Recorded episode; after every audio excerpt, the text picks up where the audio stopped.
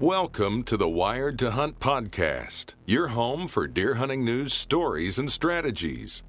And now, your host, Mark Kenyon.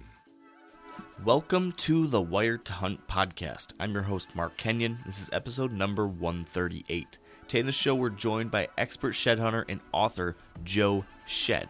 And as you might have guessed, we're talking shed hunting.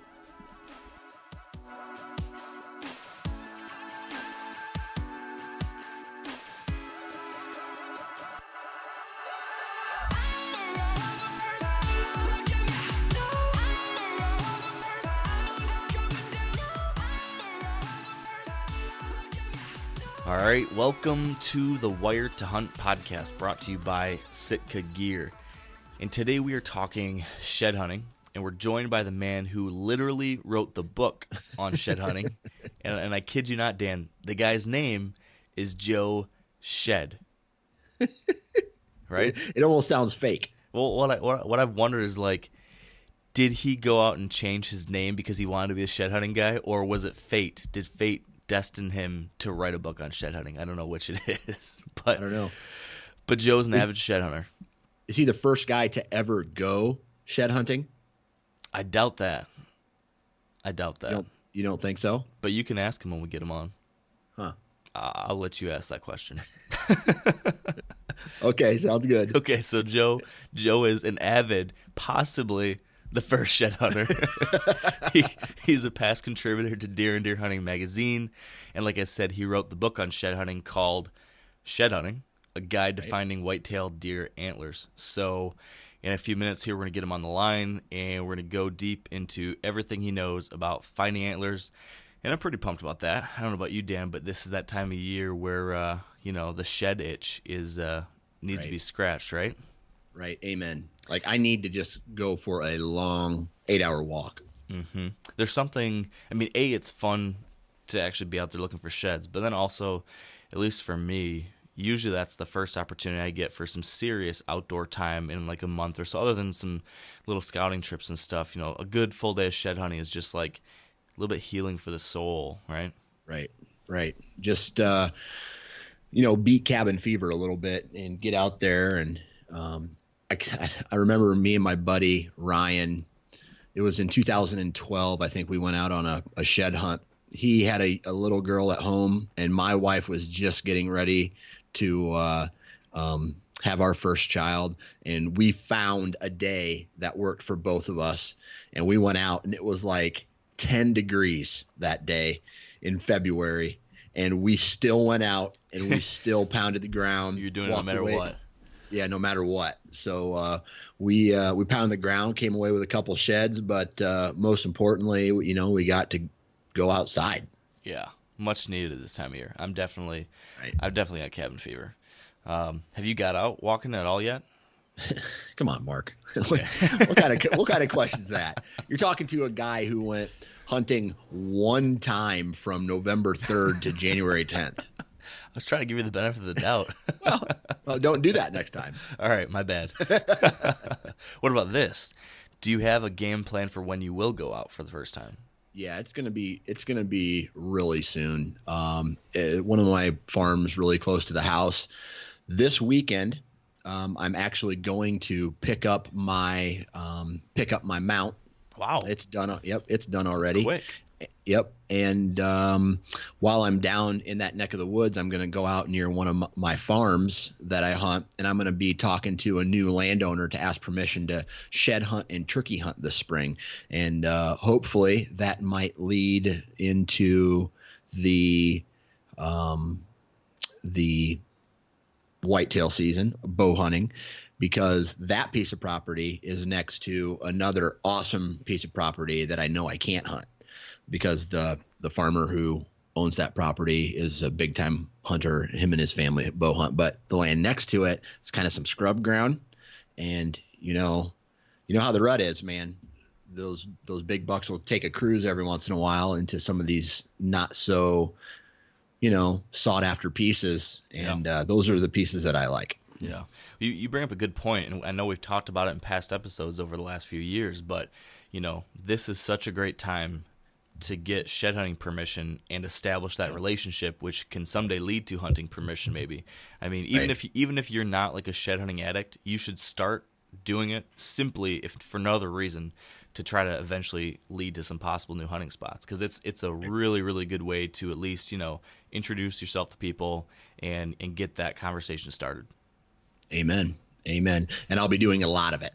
Yeah. Uh, I think this year in particularly, I don't know how much longer I'm going to have my my main farm. It may only be five years, but I need to start striking some uh, relationships with some new farmers, and this is the time of year to do it. So Why, why do you say that? That you're not sure about how long you'll be able to hunt the current spot? Is there some like Well- new information that makes you Well- think that way, or it's getting to the point where the the landowner is to an age where she even mentioned she's like i don't know how much longer i'm going to do this or how much longer it's going to be in the family. Um, it might be sold within you know because i'm not sh- really sure how old she is. I've never asked but she's in her 60s if i had to guess.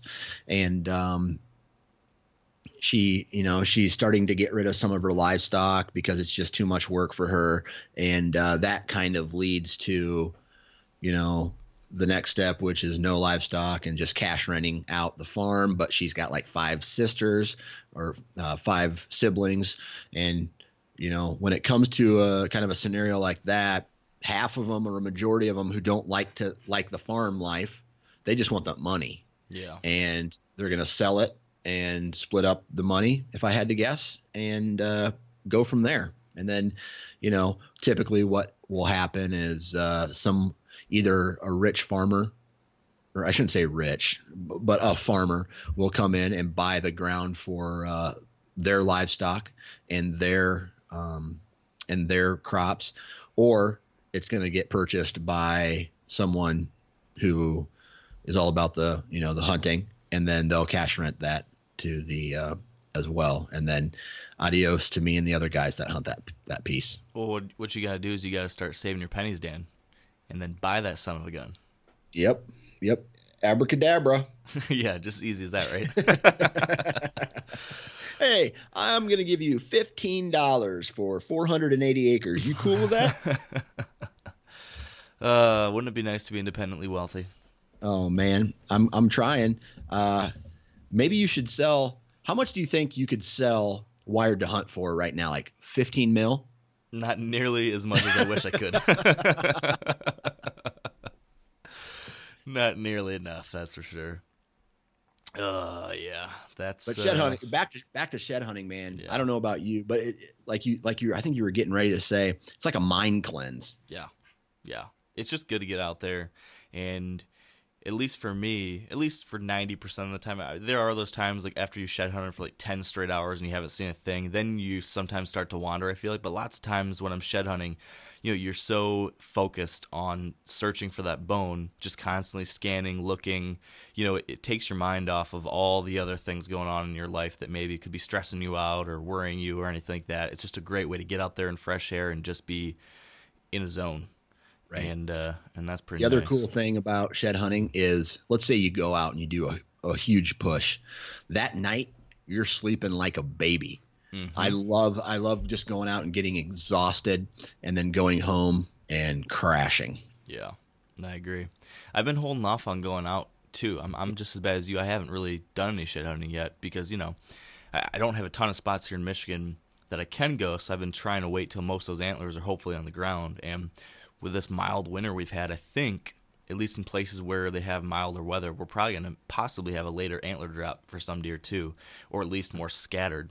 Um, I'm sure I'm sure Joe will talk about this a little bit, but I don't know what you've seen, Dan. But from what I've seen, it seems like when you've got those really hard, cold, snowy winters, the antlers tend to fall a little bit earlier, and they tend to be more concentrated. You know, around the couple core food sources or whatever. But when it's kind of snowless and mild, like at least it's been here in Michigan, I kind of Yeah. worry that's gonna make it kind of tough. Those antlers are gonna be all over the place, and uh, you know it's gonna be hard to know when they've dropped. My I've I've lost pretty much all the bucks off of my property, my main Michigan property. Um, There's nothing on trail camera anymore. So all the food sources have dried up in the area. My food plots actually got flooded. Uh, we had a ton of rain, and so all the food's covered in water. Um, it's now covered in snow, but um, I think that definitely hurt the activity, and so I'm actually going to start driving around the roads here in the evening and try to relocate where some of these bucks might be now. You know, this time of year they can Right. move half a mile, mile, mile and a half away to find where that best food is. So I'm kind of hoping maybe I can relocate some of these bucks and uh, get permission there, maybe. So that's Right. like my next week, week and a half. That's my project. Awesome. Awesome. So Well, good luck with that. Thank you, thank you. I, I want to mention one thing before we get Joe on. Um, I had a really cool experience this past weekend. We Okay. had, um, and and as you know, Dan, and I'm sure a lot of people who've been following both you or I on social media, or really a lot of people on social media. There's a lot of talk recently about the public lands transfer movement, which we've talked a lot about, and how that's a really bad idea. Um, well, this past weekend, our Michigan chapter of Backcountry Hunters and Anglers, of which I'm a board member, we had an event in southwestern Michigan. We had a pint night, and we had, I don't know, somewhere around maybe 50 different guys and girls come down to have some beers and talk about public lands and talk about what we can do to try to protect these places. And it was a really, really cool um, opportunity to get to see people rallying together like that. And um, Yeah. I really enjoyed that. And I got to meet some Wired Hunt listeners and followers, which was really cool. Um, lots of people, lots of people were wondering why you weren't there, Dan. I don't Why, live did, in Michigan. why didn't Dan make the drive from Michigan to Michigan? but it was cool. Um, Yeah. So that was fun. And um, the one other shout out I want to make about that event and about the topic in general is right now there is a law, a bill that has been proposed. Last week was proposed. Dan, you've heard, we've been talking about it. HR 621 Yep. proposes the sale of 3.1 million acres, I believe, of public lands. Straight up, they're not even talking about transferring it. It's just saying we want to sell over 3 million acres of these public lands. So Right.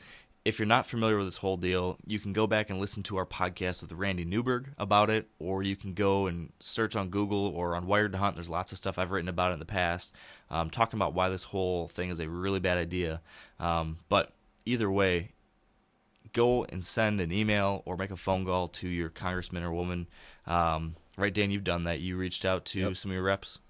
All of them. Yeah. Even uh, even the uh, the Utah senator or uh, the Utah congressman who proposed the bill. I've reached out to that office as well. Yeah, I think that guy has got lit up because a lot of people are Yeah. sharing his Instagram account and stuff, Yep. and uh, Right- he's getting rightfully lots of so. Yeah, um, it's funny. I I called my my representative here for our congressional district that I live in. I called his office in Washington and his local Michigan office, and I sent an email. Um, and then like the next day, I got an email from a guy who said he's a big follower of Wired to Hunt, and um, he also happens to be the nephew of my representative. Oh, nice, nice. So he's like, You probably have been calling my uncle. so I need to respond to that guy and say, Yes, I have been calling your uncle. Right, right. so that was kind of a funny small world type thing. So hopefully, if you're listening, um, talk to your uncle about how this is, is not a good idea. This is not a good idea. So uh, that's that's all for my little uh, public land PSA. Unless you've got anything else, Dan. I just, you know, this is a light-hearted conversation between me and you, but the action that needs to be taken on this should not be lighthearted. This is this is a this is a real serious problem because what happens is a, a law like this is passed and yeah okay so everybody thinks oh it's out west. How is this going to affect me? I'm an east coast person. Well if you hunt public land period this is going to show other states what they can do and it could snowball. And imagine a united states with no public land right? So this just isn't a western issue because states like michigan their representatives and congressmen they they're going to vote on this. So mm-hmm. it's a very important for every person in every state to take action. And when i mean take action i don't mean share a facebook post. I mean call email voice your opinion. Yep. And and to your point, Dan, you know, while this law or this proposal last week that we're talking about 621 that specifically mentions a slew of western states. There have been proposals that are applying the same type of logic to all states. There was one that was proposed last summer where they were um, Uh, essentially, we're asking to give every state permission to sell 2 million acres of federal public lands or the maximum amount of public lands they have if it's underneath that limit. Um, so there, there's all sorts of stuff coming out like this. It's been happening for a while now. It continues to build steam, and it's just a it's a really bad, poorly thought idea that uh, some people with a lot of money and interest in trying to exploit these lands are trying to push through. So uh, yep. hunters, anglers, campers, hikers, rafters, wildlife bird watchers, watchers, bird anybody. watchers, we all need to step up on this one because, you know, to your point, imagine imagine this country without public lands, whether it's a spot to deer hunt or a place to go take your kids to go see wildlife or somewhere to camp Boat someday. access. I mean, these things are uh, they they don't come back if we if we let them get away. If we let them Right. be developed or sold, we are never getting them back. So. Uh, so that's that. We'll definitely be talking more about it in the future too. Uh, we've got Yep. some some episodes where we'll be solely talking about some things like that. So I think uh, with that said, we'll move on back to shed hunting though, um, and uh, we'll we'll talk some fun stuff about antlers. So let's take a quick break here to thank our partners at Sitka Gear, and then we will give Joe a call. All right, well, some of you might recall us mentioning a few weeks ago that Sitka Gear is launching a new line of clothing specifically for female hunters. And so for our Sitka story today, I thought we'd bring on Jess De Lorenzo, an avid whitetail hunter who was recruited to be a part of that process for the new female specific gear, and hear from her just a bit about what it was like to be a part of that. Well, when they first um, approached me about it, I mean, I was ecstatic to be involved because um, that was like my number one want. I just wanted Sitka gear that was made for women as far as the fit and and things like that. So when they told me that they were going to give it a go and were going to let me be involved with it, I was super excited. And they put myself and a few other uh, female hunters kind of in a room at Sitka headquarters and basically said, "What do you guys want? What do you need? What kind of um, things are missing in your gear?" And uh, they gave us like full reign. We were able to give them all of our ideas, and from there uh, we started getting our feedback on the designs that they were getting back and testing the prototypes. And we went through several rounds of prototype testing, um, and then we all uh, did some hunts and things like that as well to make sure it was working out good in the field. And I've spent the last two seasons testing um, the whitetail products for women. Now, next week, we're going to hear more from Jess about what her and the team were ultimately able to develop for female hunters. But if you'd like to learn more in the meantime, you can visit sitkagear.com slash women's. And now, we'll get back to the show and give Joe a call. All right, with us now on the line is Joe Shead. Thanks for joining us, Joe. Hey, glad to be there. We uh we were just joking a little bit ago before you got on that we thought it and you probably get this a lot, but it's it's pretty crazy that the guy that wrote the book on shed hunting has the last name Shead. Was was that fate? Like, were, did you know from the moment you were a young child that you had to be this guy, or how did it happen? No, I, I guess not. You know, all my life everybody's called me Joe Sheed, and ever since uh, ever since the, the the book came around and uh, shed hunting got popular, then people kind of get that it's shed. And think there's a guy that plays for the Seahawks with the same last name, so that helps too. so, so is is she the proper pronunciation though? No, shed is actually the correct pronunciation. Okay, all right, nice. So, ha- have you have you been out worked out. shed hunting yet this year? You know, to tell you the truth, I really haven't been out too much this year. Uh, just this last weekend, I went out and did a little bit of scouting, and that's about it. Nice. That's uh that's the same boat that me and Dan are in. But uh I imagine just like us, you're chomping at the bit. You excited to really get out there and start walking? Well, I, I really am. You know, and the worst thing you can do right now is look at Facebook because it's just blowing up with all these uh, people finding sheds, which is great, you know. But it's kind of uh, it is what it is. Um, where I live, you know, I'm in northern Minnesota here. I'm the county I live in actually borders Canada, so um, we tend to get a lot of snow. Although this year's been pretty mild, and I I really don't like to bother the deer when there's a lot of snow. And uh, I like to ice fish too, so that kind of gets in the way of things. True, true. I uh, I've got some buddies are the same way, and in most years I'm usually trying to pull them away from ice fishing to try to get them to go walk with me. But this year, with the warm temps we've been having, it hasn't been an issue. I'm not expecting it to be an issue probably here in the next few weeks, but uh, We just got a big dump of snow last night, so I went from feeling really good about you know maybe being able to find some mid-February antlers to all of a sudden I don't know. So it'll be interesting. But I gotta ask, Joe, how how long you been doing this? How'd you get into shed hunting? How long ago did this all begin for you? Well, I guess I guess it's probably been around 20 years. Um, you know, when I look back, you know, the deer hunting itself has really changed. I, I remember when I was a kid, you know, back in the 80s, you know, you know, going along with my dad, you know, you shot the first buck you saw. You know, there was never talk about, you know, passing up a deer or, or anything like that. It was just different. I mean, there were guys doing that, obviously, but it's different than it is now. And, and back then, it just seemed kind of crazy that a deer could live through the hunting season. And where I grew up in Wisconsin, it's like a war zone out there opening day. And I know that's the same way in a lot of areas. And for a buck to survive long enough to grow a set of antlers and drop them and grow another set just seemed improbable back then. So, uh, you know, as mentalities changed, people passed up bucks and, and, you know, deer hunting's gotten so incredibly popular, you know, just guys are into it year round now. And, and, uh, I mean, it wasn't even on the radar back then. And now it's just kind of gotten to be a, a major thing where everybody's doing it. Yeah. How do you have any idea how many antlers you've found? Do you keep track of that at all, or do you know how many you typically find a year, or anything along those lines? You know, I I do keep track pretty good of uh, as far as I like to put a tag on everyone.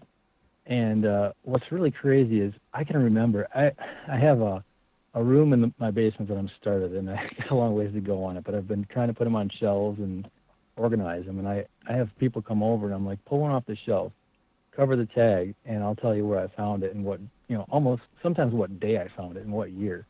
And uh, I'm pretty good about the old stuff. You know, the the the newer stuff I can't remember as well. Huh. But uh, as far as accounts, I really, I really don't know. it's hard to say. I uh, I'm pretty decent when it comes to like the bigger sheds that I have. I can remember those well, but like a spike antler or like a little forky, those I feel like get all mixed up in my head, and I can't keep track of those. What about you, Dan? Can you do you have a mind for remembering your antlers? Yeah, I can check out some characteristics on the antler and uh, and have a pretty good idea where I found them. Uh, maybe not for me. It's not the year, but I can tell you exactly where I found the antler. Probably not what year though. Um, however, I have a bunch of those little four point, you know, four point sides that they all kind of look the same. They're probably from a you know a two year old that uh, I probably couldn't tell you where where it's from unless it has some noticeable characteristics to it. Right, your typical generic four point two year old. Those do tend to right. all mix together. Um, so, Joe, where are all you shed hunted? Just have you hunted other places other than your home state? Yeah, um, I've done quite a bit of traveling. Um, I had several years there where I was just able to, um, you know, be self-employed and just um, have some a lot of flexibility as far as travel went in the spring. I don't have that anymore, and I kind of miss that. But um, mostly across the Midwest. Um, I've been to Saskatchewan a few times. I've up, been on up in Alaska, um, Rockies. Um, I went on a deer hunt in Alabama once uh, on the company's dime, and uh, it, I kind of got gar hold. I was in a bad spot. I hadn't seen anything bigger than a spike in three days. So the last morning, I climbed down early and poked around, and I managed to find a drop tine shed down in Alabama. So that Ooh. was kind of cool. Wow, nice. That's awesome. Where's your favorite place to shed on? What's your, what's the best state you think? You know, I really don't know. Uh, there's so many good areas. I mean, you look at you know areas like Iowa and Illinois are obviously famous. They have a lot of deer and a lot of big antlers. Um, Saskatchewan is incredible as far as you know just the trophy class and the the amount of antlers.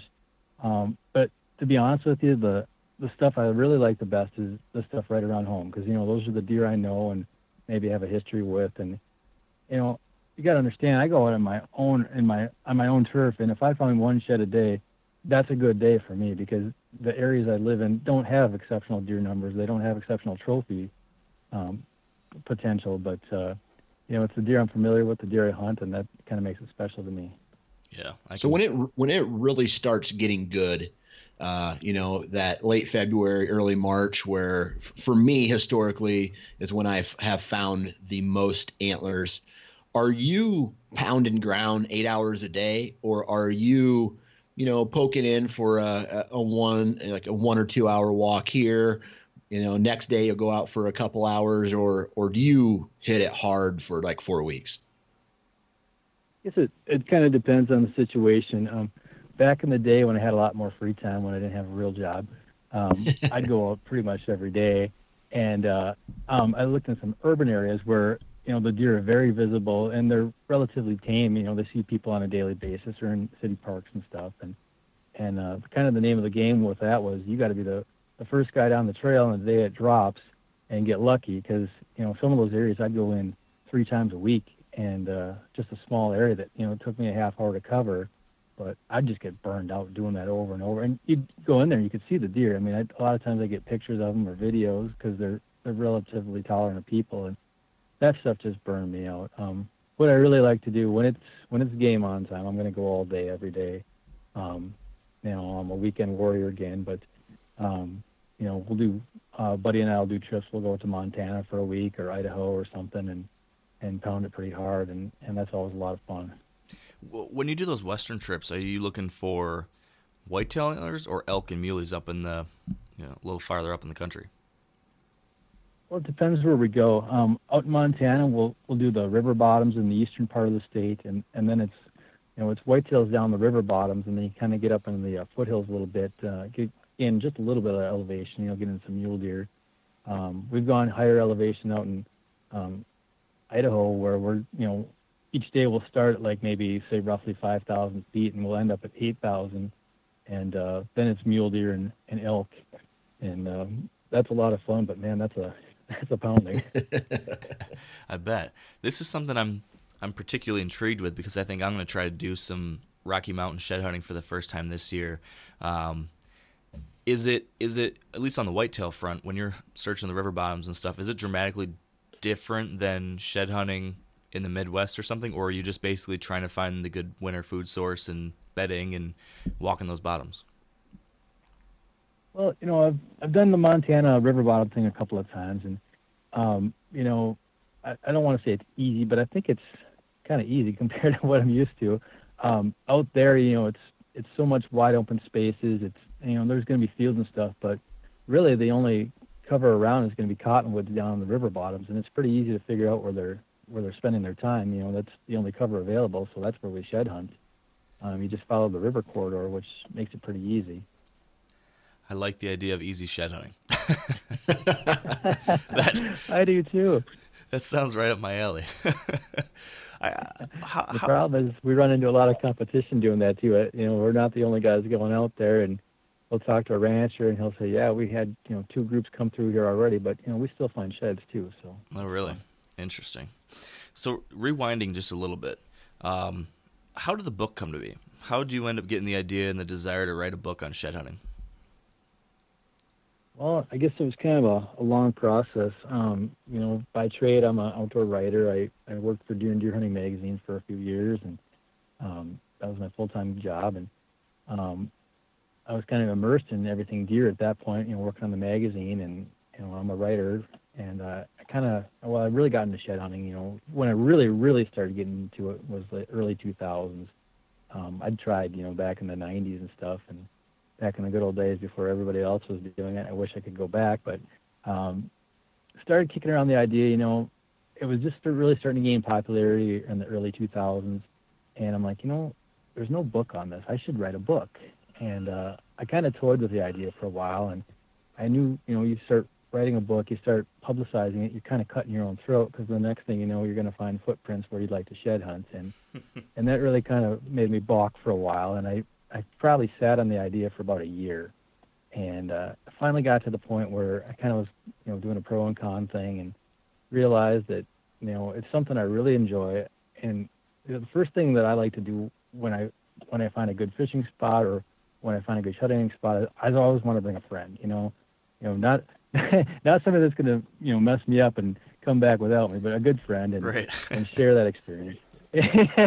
you got to pick and choose. I know. Mm-hmm. I've been burned before, but uh, you know, I come back there and it's it's more enjoyable with a, a, friend and or just to see the look on somebody's face when they find a shed. And, and uh, I kind of realized as well, you know, I figured if I didn't, somebody would at some point anyway. Um, and looking back over the you know the last decade or so, there's just been it's just gained so much popularity. You look at the Facebook pages. There's a bunch of different Facebook pages dedicated to it that that weren't around back in the day, and um, it's just it's gone so mainstream. You know. Yeah, like you said, it was probably inevitable. There, there was so much momentum building up, regardless of if you put a book out or not. Probably, like you said, someone would be putting out that information. Um, but do your friends ever give you crap when your good shed hunting spots get picked up by other people? well, you know, I'm, I know there's people that I'm sure wouldn't uh, wouldn't appreciate me publicizing the sport, but you know, there's there's been so many people doing it over the last few years, and it's it's really getting hard. I got it. I have a couple spots I will not go to in the wintertime when there's snow on the ground, because I won't leave a track. And you know, I've I've gotten burned. I've told a couple of people and brought them in there, and then next thing you know, they're bringing their friends and and without you, and that kind of made me mad a little bit. And you just got to kind of pick and choose. And uh, I I tend to be willing to show people stuff if they're good friends of mine, but I got a couple of spots I won't take anybody. I got a question for you.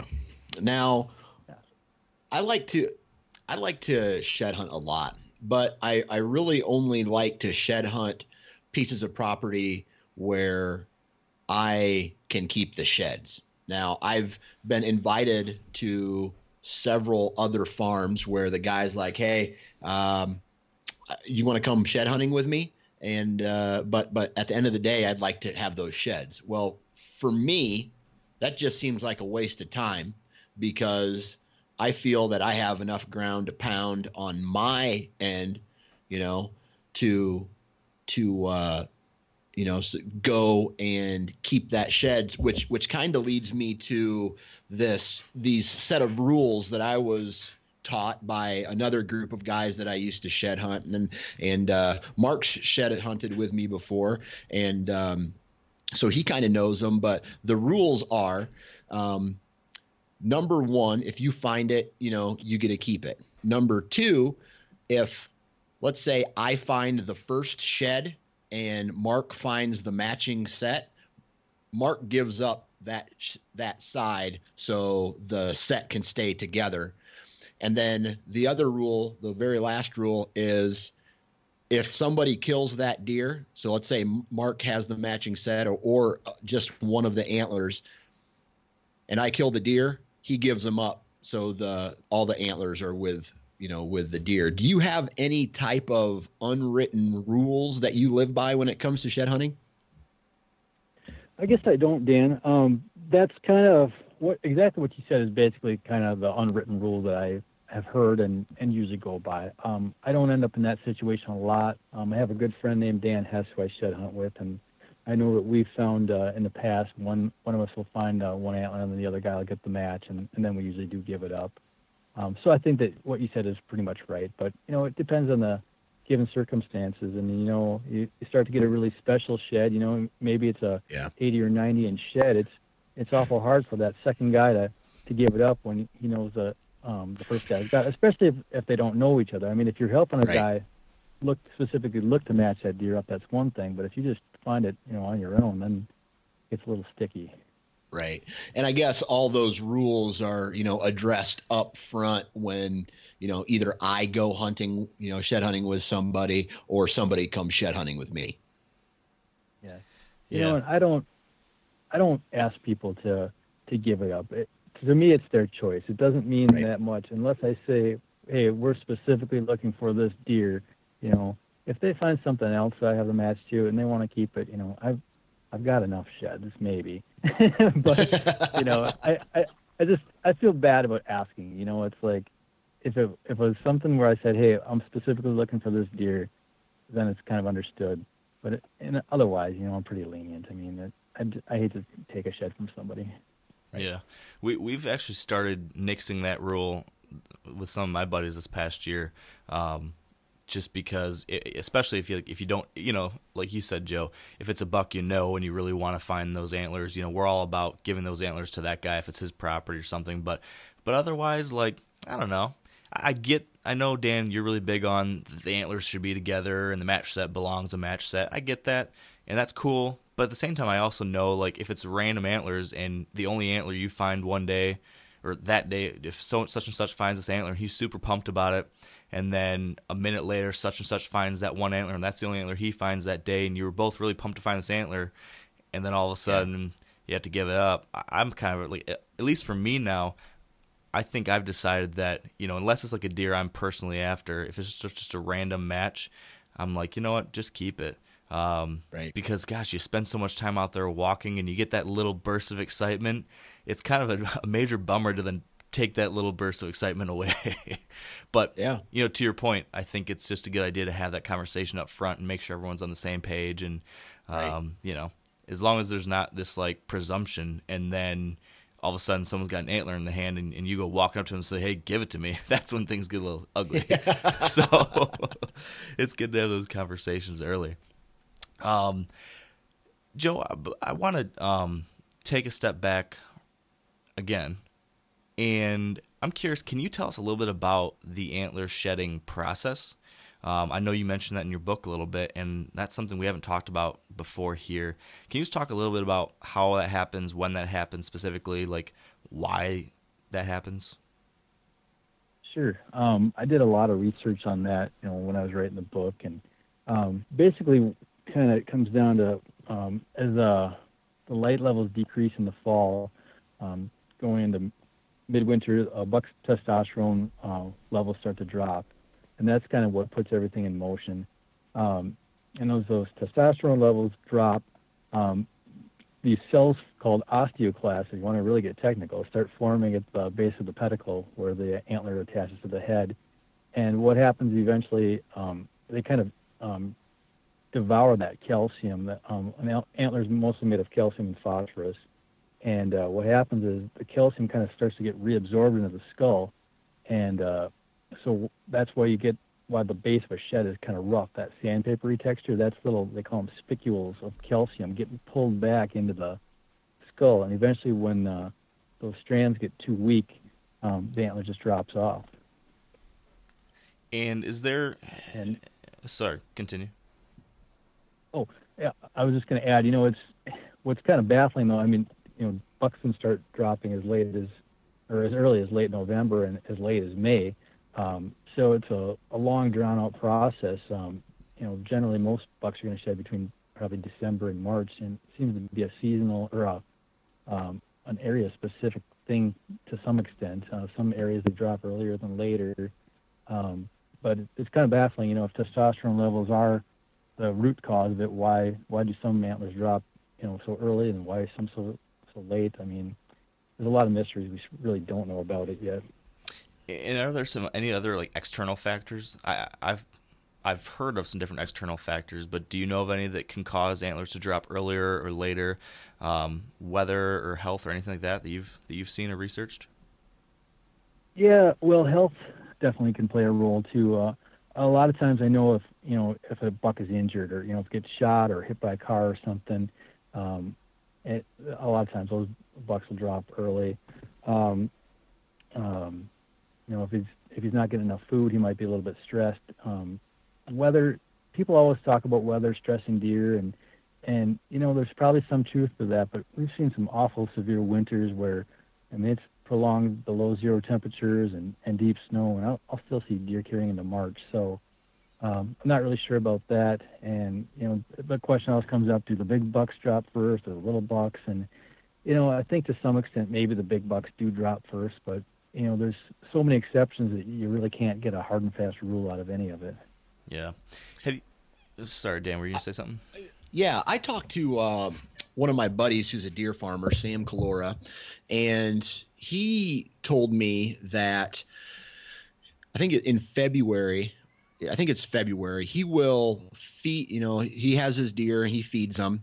And then for, I think he said, this, don't quote me, but come late February or early March, he will starve them for like like remove food for I think four or five days, and he's he says without a doubt most of the antlers fall off in that time period because of what I'm assuming is the stress from being hungry. So I don't know if you know that's just repeated, you know, basically regurgitated information. Uh, don't quote me on that, but I, I wonder how much winter stress is the actual cause of sh- the shedding process. It's a, it's a fascinating story. It's you know, and I can see that being true, but uh, yeah, um, it's hard to say, but that that would certainly make sense. Hmm. Yeah, interesting. Um, another thing I saw you'd written, Joe, that related to this issue of timing that was I found pretty interesting is that you'd mentioned that you'd heard somewhere or read something or something along the lines of that many bucks tend to drop their antlers at the same time of year every year, like within a few days. Is that the case? Yeah, I ran across something in the scientific research. Um, I was going through a lot of uh, scientific stuff when I wrote it, and uh, yeah, uh, there was you know cases where you know it's you know pen deer, so they could study them closely, and uh, it seemed to be pretty much you know basically the same day that they would shed each year, you know, within a few days.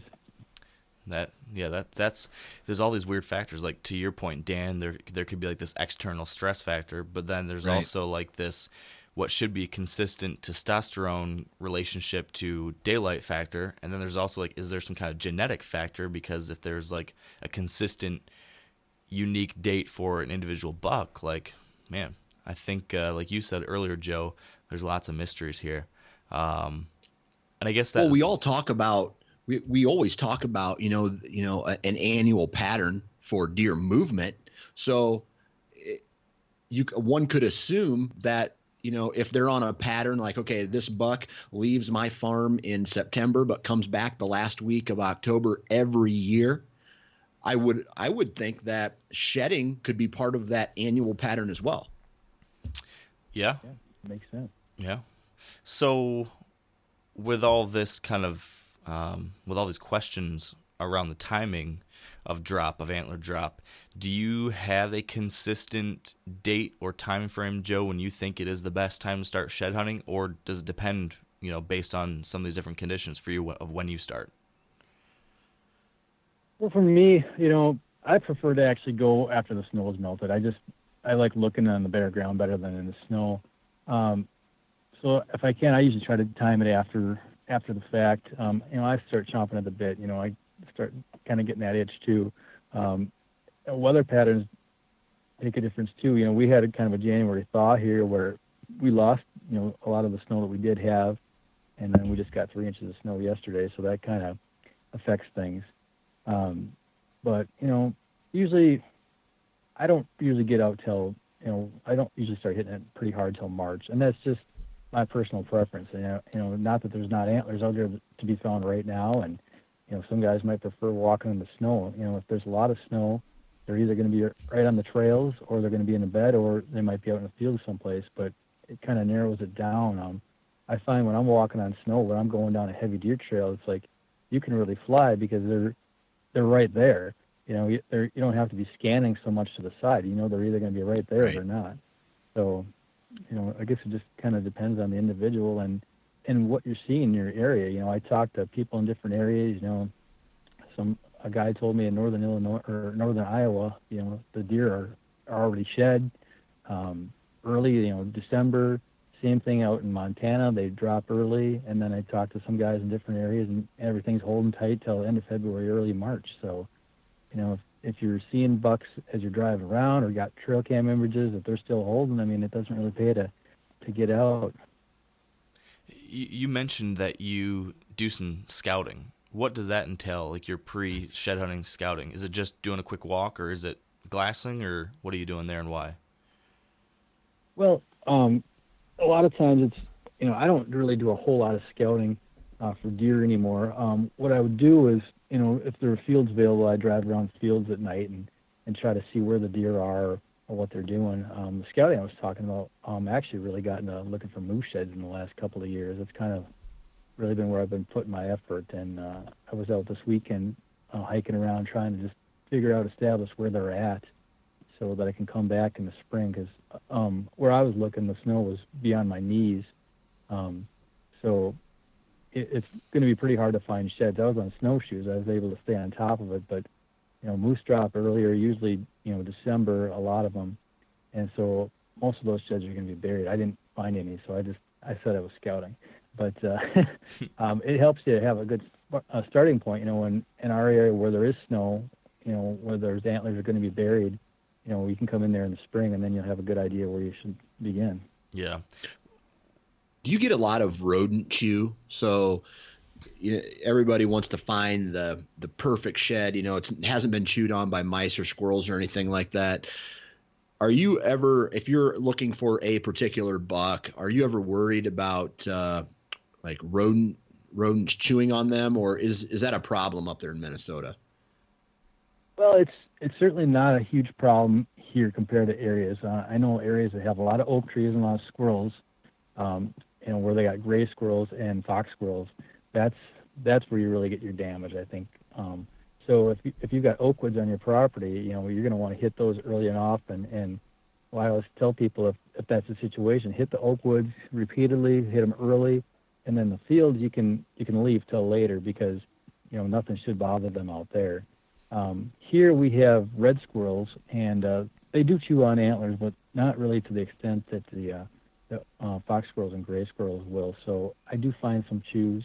Um, I'll find gnaws on antlers from uh, um, coyotes or wolves, and uh, I got one that was just a beautiful shed a few years ago that um, had like six-inch mass measurements that wow. was just chomped in half by either a bear or a wolf. That's all I can figure. It was it wasn't chewed by a squirrel. It was it was chomped.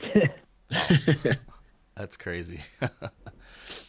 um, th- this whole issue of like when to get out there is always one that I'm always struggling with because I feel like it's a balancing act between you know if you go too late, you risk you know this thing we just talked about. You know, you risk antlers getting chewed on, or you risk other people getting out there and scooping up the sheds first.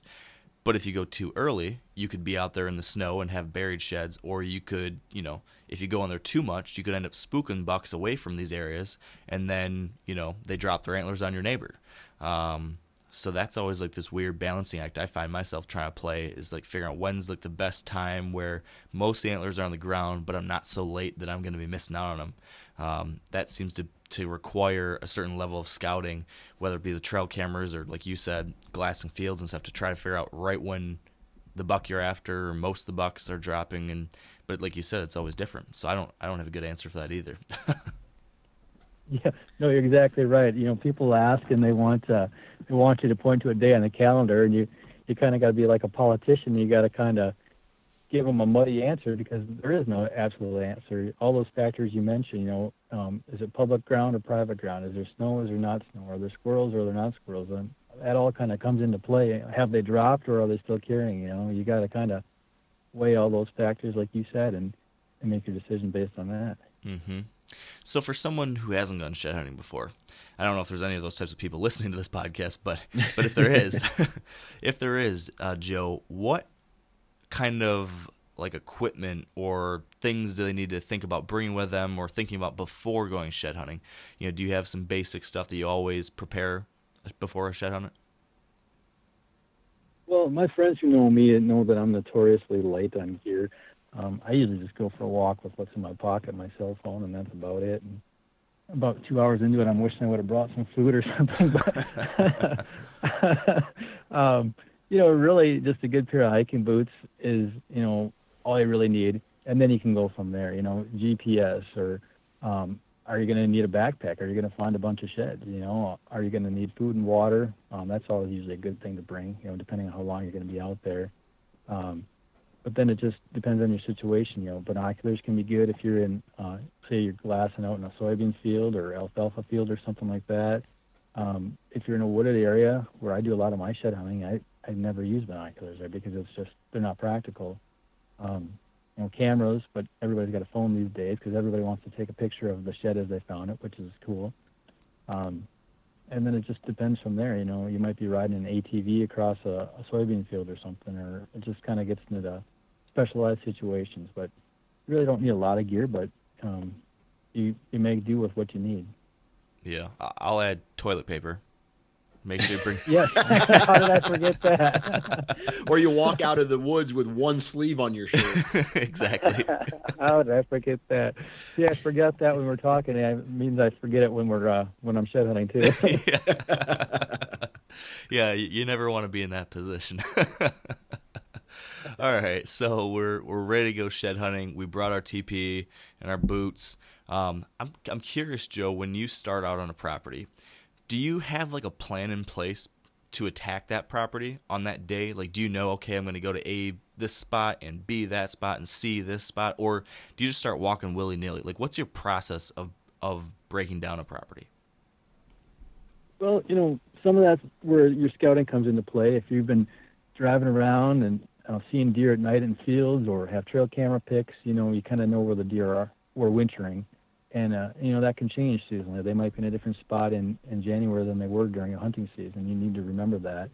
Um, but as far as that, um, it comes down to one, figuring out, you know, the productive ground and, and two, trying to eliminate the unproductive ground. Um, you know, there's going to just be areas of a, of a property that aren't really going to hold deer. Um, I always think of a, a spot I like to shed hunt, and there's a little ash forest in there, and they just don't seem to spend any time in there. And so if I can eliminate that ground, I can kind of say, okay, I'm going to focus most of my time on the more productive ground. Um, so I'll just try to hit the, you know, it depends on how much time you have too. I mean, if I've got all day to dedicate to it, you know, I can take the liberty to, you know, hit the best spots first and then kind of just go down the list from there.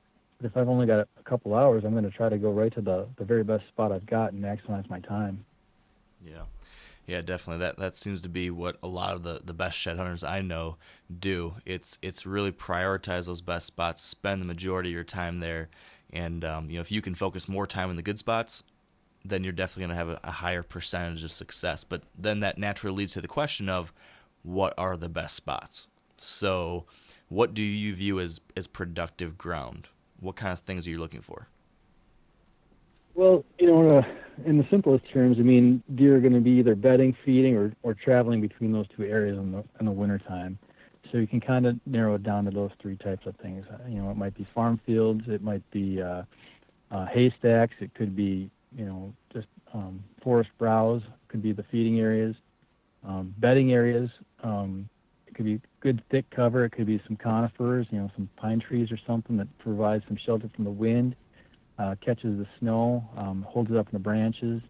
Um, but what a lot of people don't realize too is that uh, sometimes the best uh, bedding cover is a lack of cover, um, and that's where the south-facing hillsides come into play. Um, that's always a really good spot to look for sheds because that's the area that gets the most direct sunlight in the winter, and uh, you'll find if, if you're in a snowy region like I live, um, the north slope will have a lot more snow than the south side because the sun's beating down and melting it and uh, a deer is a lot like a cat, like the you know like a cat sitting in a window, soaking up that sunlight. A deer is going to do the same thing. It's it's trying to survive. It's you know it's trying to conserve body heat, and and uh, a lot of times they'll bed on that south slope.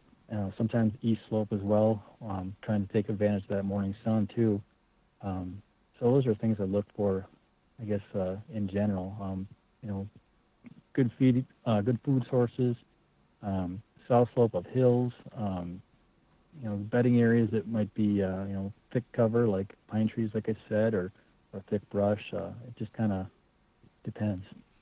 You know, you focus ever on like fence crossings or creek crossings, or I guess where do you typically find a majority of your sheds? Yeah, well, the fence and creek thing, as you mentioned, I'm sure you know, is um, they're jumping that obstacle, the fence or the creek, and, and on impact they can lose an antler. Um, and I have found sheds uh, laying right in creeks before. Um, everybody talks about the fence crossing. I've actually only found very few sheds at fence crossings, but they do occur. Um, I guess I don't look a lot of along a lot of fence lines. Yeah, sorry, fence lines either. But uh, you know, most of my sheds, um, and it comes down to the areas I search too. Where I live, we don't have agricultural fields, so everything is looking in the forest. Um, so then, you know, you're your food source really can be pretty much anywhere. It's not a really defined area.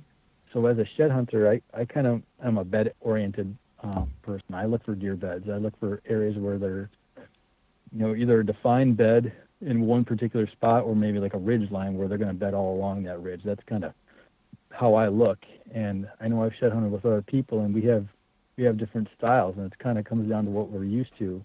Um, guys that are more agricultural areas are going to be more likely to, you know, look those field edges or whatever, and you know, you kind of start with what you know, but you should be willing to adapt to different situations as well. Right.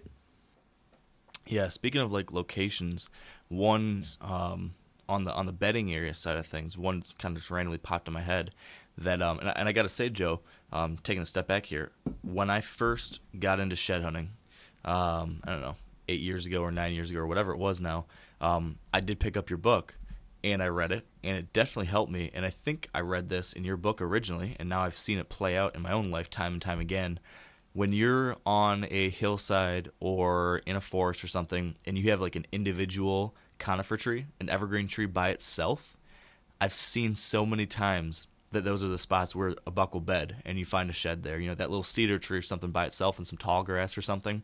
I always zoom over to those locations if ever I see one because that seems to be like one of those little wild card spots kind of where um, you know, it's like the spot within the spot. Like it's a bedding area, but then that specific spot within the bedding area t- tends to be that isolated bedding tree or something. Um, do you find that kind of thing still too? Yeah, you you definitely nail it right on the head. Um, if I could pick out like my ideal spot to find a shed, it would be like a, a one lone conifer tree in a hardwood forest on a on a south slope of a hill. You know, it's and if you think about it, um, if you know, trappers are really good at reading the landscape. You you think about your own hunting situation. How many times have you been walking through the woods where it's maybe hardwoods or something? There's one big tall white pine in that hardwoods, and guess what? Somebody's got a stand hanging in that tree. You know, it stands out. I mean, people relate to it, animals relate to it. You know, you'll find uh, bones underneath these trees where a fox or a coyote has sat there and just chewed on a bone. I mean, it it's something that sticks out from the landscape. And it's it's not just deer that pick up on it, but yeah, you're absolutely right. Those those bucks will go out of their way to bed underneath that lone tree or or just a few scattered pines here and there in an otherwise hardwood forest. Yeah. The issue with those spots is that they really stand out visually. So like when there's a group of like three or four of us walking through the woods, we all see that little cluster of cedars or something. You can tell everyone's pace picks up and everyone wants to get there first. I wish that that wasn't so well known now. but uh, it's it's funny how so many times like you can or at least obviously it's the the vast minority of the time, but lots of times you can call it. You can see these spots coming up and like, okay, if we're going to find a shed on this property, it's probably going to be in this little patch or underneath these couple trees or something. And so many times, I mean, it does happen. So it's uh, it's interesting how these patterns emerge. Like you said, it's just like understanding how deer relate to cover from a hunting standpoint. They relate to these certain things and features, you know, when we're trying to look for their antlers because it's it's just basically where do they bed, where are they spending their time because that's where they end up dropping these. So it's interesting yeah. to see. And, you know, one thing too, one thing I was going to say too is like it kind of goes in uh, in line with your deer hunting too. Um, you know, when I started deer hunting, you know, I I learned what I could and and I did what I you know just thought was natural and read books and magazines and watched uh, shows and stuff. But you start shed hunting, and in order to be successful at shed hunting, it really forces you to understand how these deer relate to the landscape, how they travel, and why they travel where they're at. And uh, the more shed hunting you do, the more you'll become a better deer hunter. And nowadays, you know, when I walk the woods, I can just kind of look in some areas and, and say, they're going to be here and they're not going to be there, you know. And, and I can come in there in the springtime and I know that without seeing tracks in the snow or anything because you just kind of develop a feel for it. I'm not saying I'm right all the time because I've certainly been wrong before, but you you really develop a feel for how deer travel, and it, it's really going to benefit you um, during hunting season as well. Yeah, I was going to ask how much you know how much you think shed hunting helps with your actual hunting. Is there anything else that you pay attention to while you shed hunt that you try to apply back to the hunting season? Like, are you do you take let's say you find the antlers of a buck that you'd be interested in hunting the next year? Do you take that into account the next year when hunting him? Do you think that's applicable at all, or anything like that? Oh, absolutely. You know, it depends on your area. Um, where I live, a lot of the deer will uh, will shift around seasonally between fall and, and winter, so they're not necessarily going to be in the same spot. But uh, depending on um, your geographic region, I mean, absolutely, it, it plays into account. Yeah, it's. I think to your point, it just depends on if that deer behavior changes dramatically postseason um, or from the season to postseason.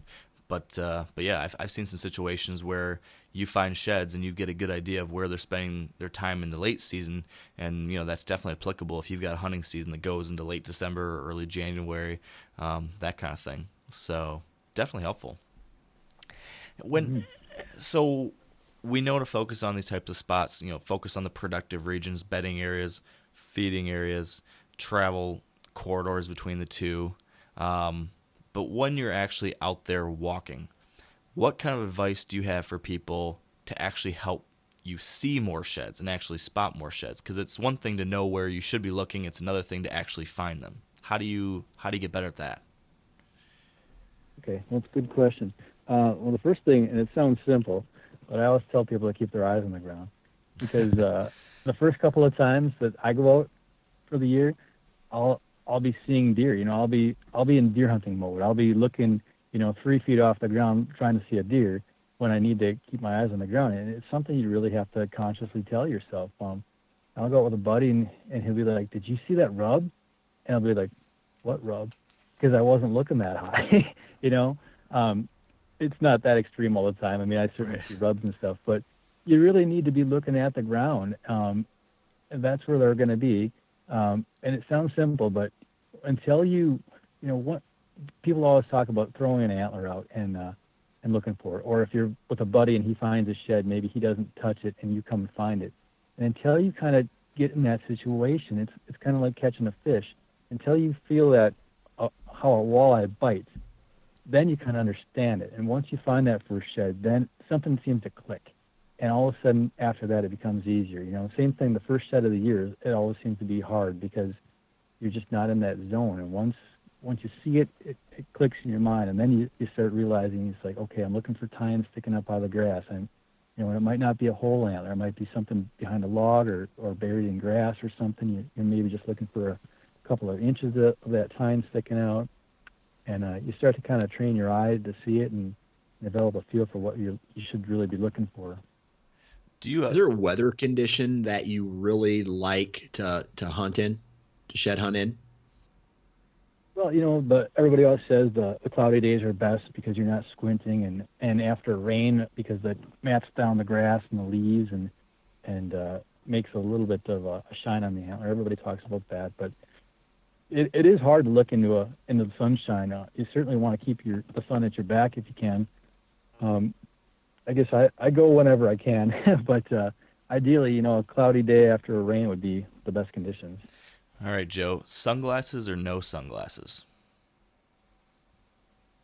I don't really wear sunglasses very often when I'm shed hunting, and it's just a, a total matter of personal preference. You know, everybody's got their own, uh, you know, opinions of, of what's best for them. Um, and one thing about the sunglasses, when you're in a, a, brushy area, it's probably not a bad idea to be wearing them because I know I've had so many sticks jabbed in my face before that, you know, I'm just lucky that I haven't poked my eye or something. But uh, it's just all on personal preference. Yeah, I struggle with that because I like on those bright days where you know you're squinting and your eyes hurt.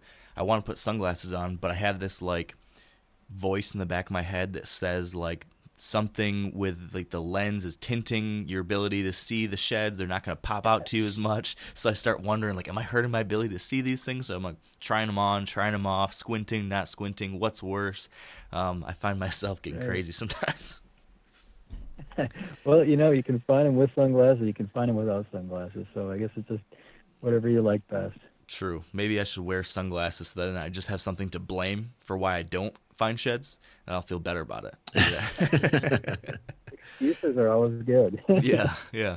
Um, what about like, do you do you have any like specific? And I know this is going to be, depend on like the amount of cover or terrain, but like if you're walking a property by yourself, let's say, like how much? What's the spacing? Like how many? times do you need to walk through an area is like every 10 yards is every 40 or 50 yards that you need to space to try to say like to know that you covered a spot well do you have any like generic typical gaps that you tend to walk an area to cover it? Well, I, guess it really depends on you know, and that's I, feel like a broken record. It depends on so many things. You know, every situation depends.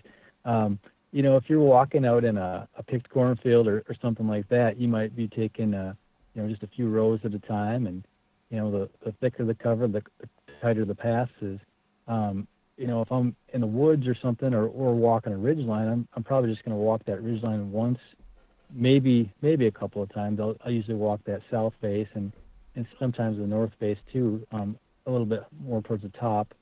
But uh, yeah, it just depends on the, the cover, how thick it is. If if you're in oak woods, it's relatively open. You can you can see farther, and if you're in some some real tight brush, some dogwood or, or something like that, you, you're going to need to make some tighter passes. So Yeah. everything depends. Yeah, yeah, very true.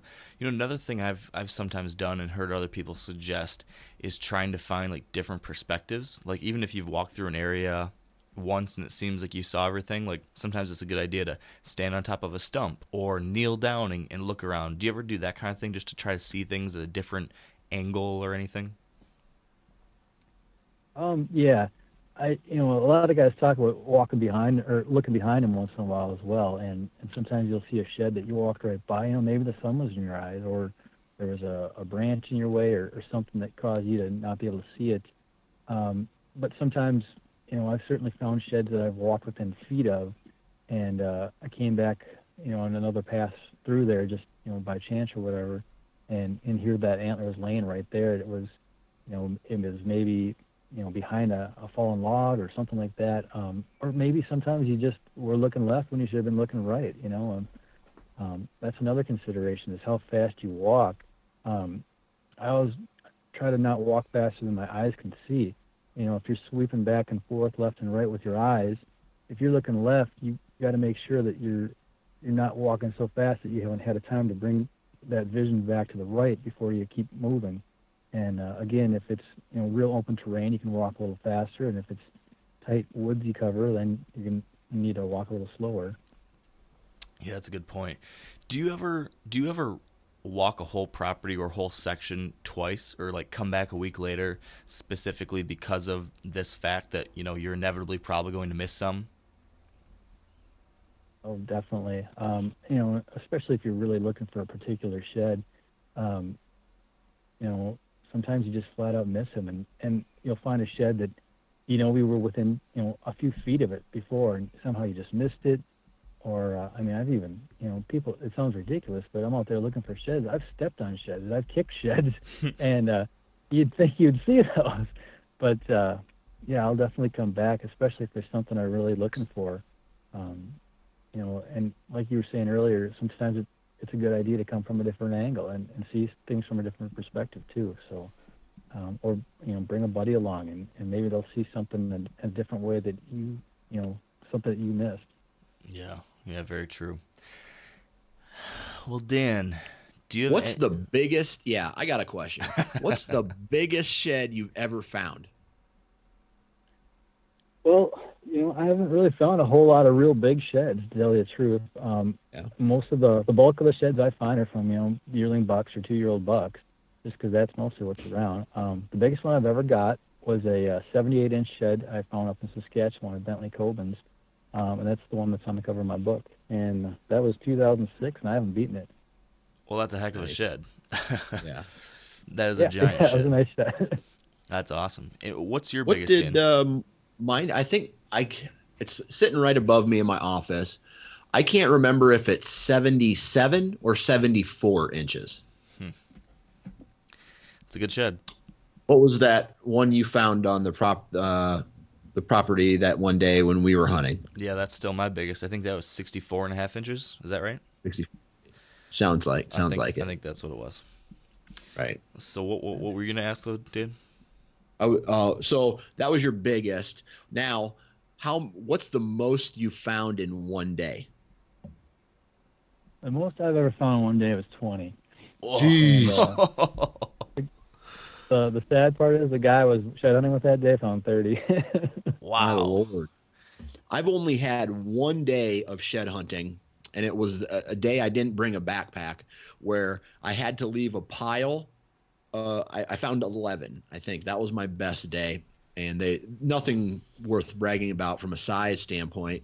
But I remember having to make a pile at a fence opening and then continue the walk, and then hopefully. Uh, on my way back, I had to stop at the truck and then go all the way back because it was just kind of it was just awkward to carry them all. It's a good problem to have. I know it wasn't twenty though. No. oh my gosh, I'd like have a heart attack. I think if I ended a day with twenty sheds, that's insane. Uh, are you willing to The- share the what state was that that- was? Yeah, that was that was in Saskatchewan. Ah, yep. Saskatchewan. And uh, yeah, the kicker was that day. Um, I'd found six all day, and uh, we were, were we just got into a, another area where the guy I was with had found some sheds. He said, "Let's go over there for the last hour of the day." And I didn't have a backpack. We're only going to be out for an hour. I found 14 in an hour. And uh, I had a, I had three mule deer sheds that were actually all from the same buck. I had the, the set from the mule deer, and then a previous side for that buck, and he was about a 70 inch. You know, they were about 70 inch sides, and I had, I had a spike shoved in my pocket. I had a couple of, you know, yearling buck antlers in my pockets. I had brow tine, you know, antlers hanging from the brow tines uh, on my pockets and my belt loops, and and uh, and I had them all carried, in, you know, in front of me because I didn't have a backpack, and uh, it was a sight to see. It was a, it was a fun hour. yeah, I bet. Have you hunted in uh, shed hunted in Saskatchewan a lot? I've been up there three times. Um, I've always gone with Bentley Coben, and uh, you know it's it's amazing like the the number of sheds and the trophy potential. You know that's where the Hanson buck came from, and um, it's just tremendous potential up there for both trophy size and numbers, and uh, it's it's really something. Now, I've heard this from some of my buddies who are they they travel to go shed hunting, but they don't necessarily have the rodent problem up in certain parts of uh, Canada, so they're they're not going to get chewed on. And they were telling me that they went on a like a, a four day shed hunt once, and they they stumbled across this old al- alfalfa field, and they found I think it was like 32 sheds. Like no one had shed shed hunted this area for several several years, and they found like 32 sheds on this uh, on on this one field, and they found multiple years of the same buck. So I think they said they found three matching deer, and then you know you look at them, you see the characteristics, and they believe that to be the same buck for three years in a row, all dropped in this field. Have you ever ran into a scenario like that? Where did you say that field was? Yeah. was- I think I think it was they I think they said it was it was either in Saskatchewan or Alberta. That's pretty awesome. Really yeah, um, I pretty found, far north. I found, yeah, um, like I was saying earlier when I found out that uh, big mule deer match sets, um, they were 10 feet apart, and uh, the one side from the previous year was 100 yards away. Um, I found uh, a buddy of mine, Dan Hess, when we were out in Montana one year, he found uh, three years in a row on the same, uh, three uh, left sides in a row on the same walk, all within like 100 or 200 yards. Um, I found uh, one buck had shed uh, under the same tree two years in a row. So uh, Wow. it, it certainly happens. Um, I don't know if it's common or, or not, but yeah, it certainly does happen.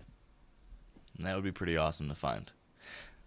I uh man, One last question about like the crazy things. Um, how how often have you let's say you scoured an area right and you're like okay i've i'm sure i have found a, a shed every shed off this property it's it's maybe march even late march and then the next year you come back and you find a year old shed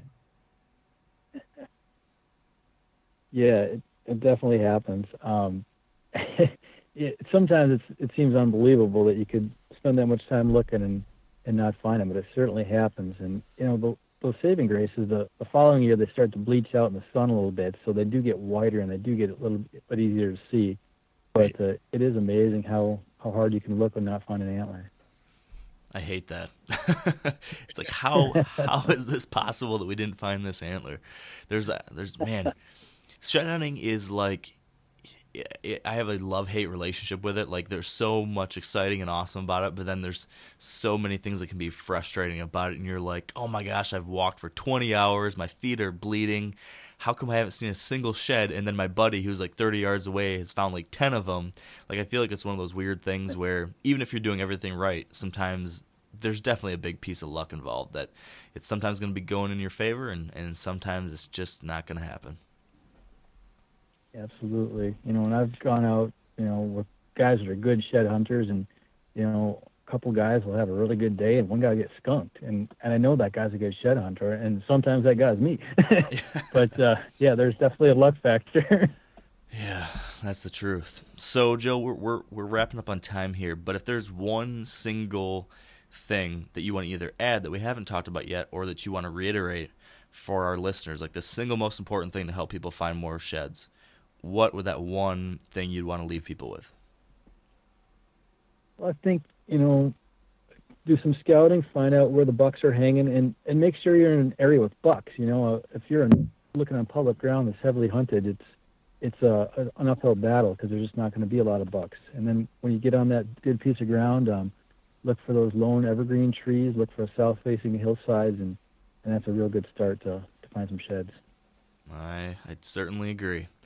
So, if people want to pick up your book or learn more about uh, what you've got going on, is there anywhere they can find that online? Yeah, they can go to my website, goshedhunting.com, or they can like go shed hunting on Facebook. Perfect. We will make sure to link that.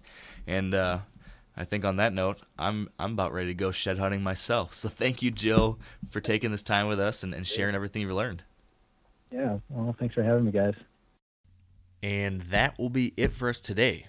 Real quick though, I want to give you all a little update. We recorded this original interview a few days ago, but last night, that bill we talked about in the beginning to sell off 3.3 million acres of public lands, it was taken out of consideration and killed. And it happened because of you guys.